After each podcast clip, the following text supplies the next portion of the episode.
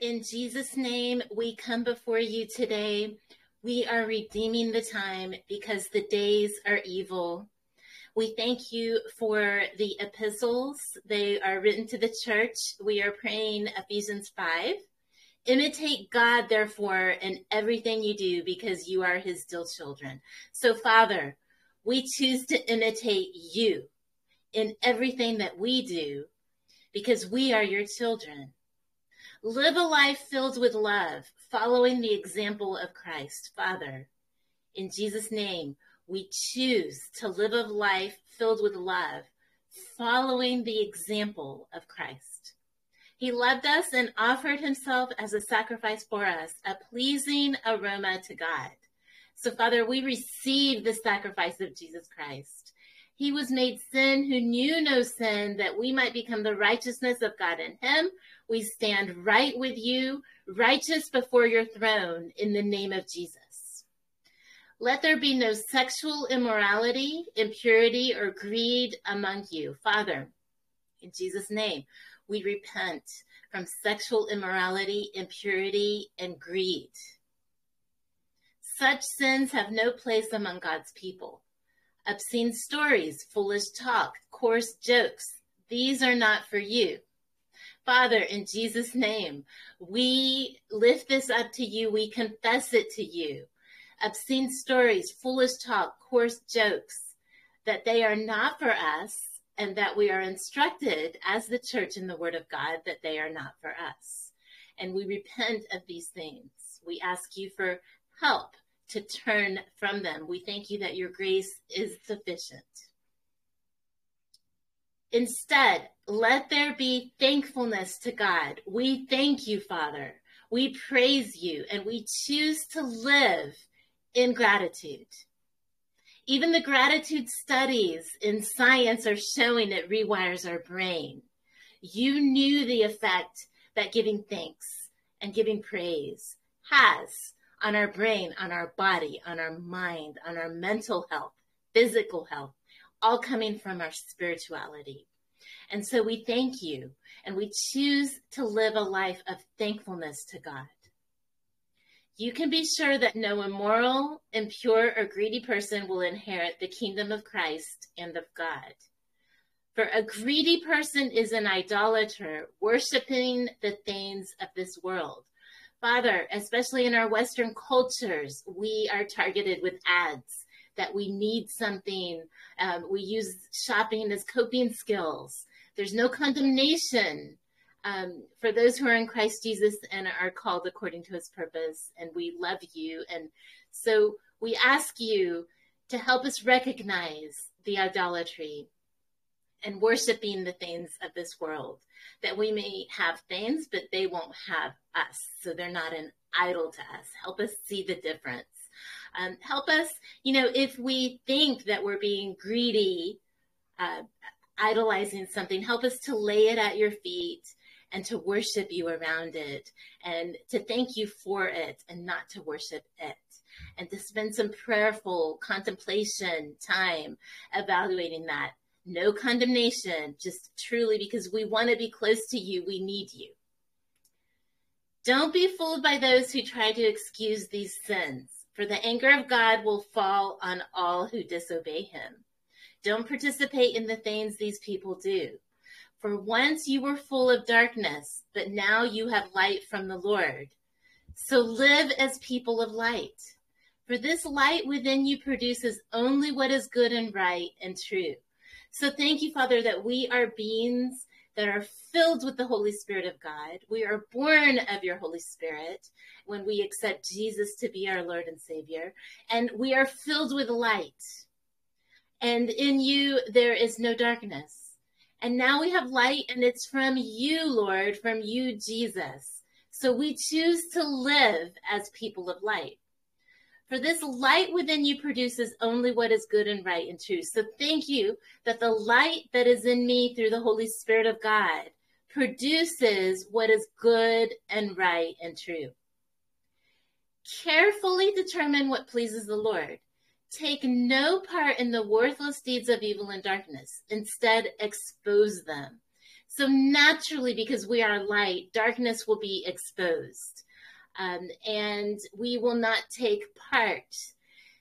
Give us the discernment what pleases you. You've already given us a hint, um, very clearly stated it that it's gratitude, it's thankfulness. The talk, the joking, the jesting, uh, help us uh, to for our speech to be pleasant to you, to touch your heart. It is shameful even to talk about the things that ungodly people do in secret, but their evil intentions will be exposed when the light shines on them, for the light makes everything visible. This is why it is said, Awake, O sleeper, rise from the dead, and Christ will give you light. So be careful how you live. Don't live like fools, but like those who are wise. Father, in Jesus' name, we choose to be careful how we live. We choose not to live like fools, but those that are wise. Make the most of every opportunity in these evil days. Don't act thoughtlessly, but understand what the Lord wants you to do. Don't be drunk with wine because that will ruin your life. Instead, be filled with the Holy Spirit, singing psalms and hymns and spiritual songs among yourselves, and making music to the Lord in your hearts. Give thanks for everything to God the Father in the name of the Lord Jesus Christ, Father. We just thank you and we praise you. We choose not to be drunk with wine, but to be filled with the Holy Spirit, to sing among ourselves and to have that melody in our heart to you as we go about our day. Further, submit to one another out of reverence for Christ. For wives, this means submit to your husbands as to the Lord, for a husband is the head of his wife, as Christ is the head of the church. He's the savior of his body, the church. As the church submits to Christ, so you wives should submit to your husbands in everything. For husbands, this means you love your wives, just as Christ loved the church. He gave up his life for her to make her holy and clean washed by the cleansing of God's word. He did this to present her to himself as a glorious church without spot or wrinkle or any other blemish. Instead, she will be holy and without fault. In the same way, husbands ought to love their wives as they love their own bodies. For a man loves his wife actually shows love for himself. No one hates his own body, but feeds and cares for it, just as Christ cares for the church and we are members of his body. As scriptures say, a man leaves his father and mother and is joined to his wife, and the two are united into one.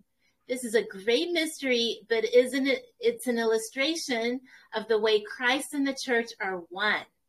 So again, I say each man must love his wife as he loves himself, and the wife must respect her husband. So here we're giving the natural example of marriage with our relationship with the Lord Jesus Christ. We are his church. He gave up his life to make us holy and clean, washed by the cleansing of God's word. When we read his word, it cleanses us. It brings us light. It cleans us. He did this to present her to himself as a glorious church without spot or wrinkle or any other blemish. She will be holy and without fault. So that's the plan of God. When you say, What's your will? What's your plan? What are you doing? That's it right there. Ephesians 5 25 through 28. He's, he's giving us this example to say, This is what kind of a relationship, and this is the meaning and purpose of your life. So, Father, we yield to your will. We thank you for your will. Thank you that you uh, will for us to walk in light, to walk in love, to walk in forgiveness.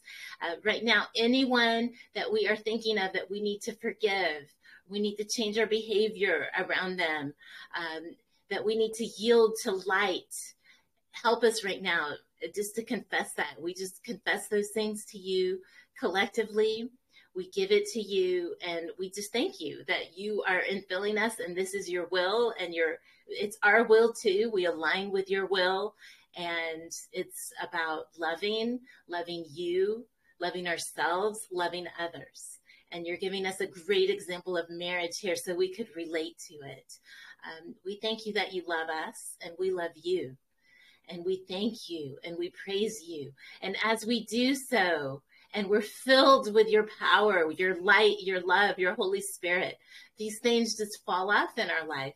The things that we were struggling with or tempted by just are no more because we're so in tune with being a spirit being and we're we're getting stronger and stronger every day through prayer and devotion in your word and community with you and your church that uh, those things just aren't a struggle because the body isn't controlling us the mind isn't controlling us we the spirit being that we are i am a spirit i have a soul and i live in a body the spirit being is being strengthened and renewed by your Holy Spirit and your word. And you're cleansing us. And, and we're just from the inside out praising you and getting stronger every day. We just thank you for your love, your faithfulness, your forgiveness. And we just go about our days in a gratitude, in a state of gratitude. And we thank you and we praise you in Jesus' name.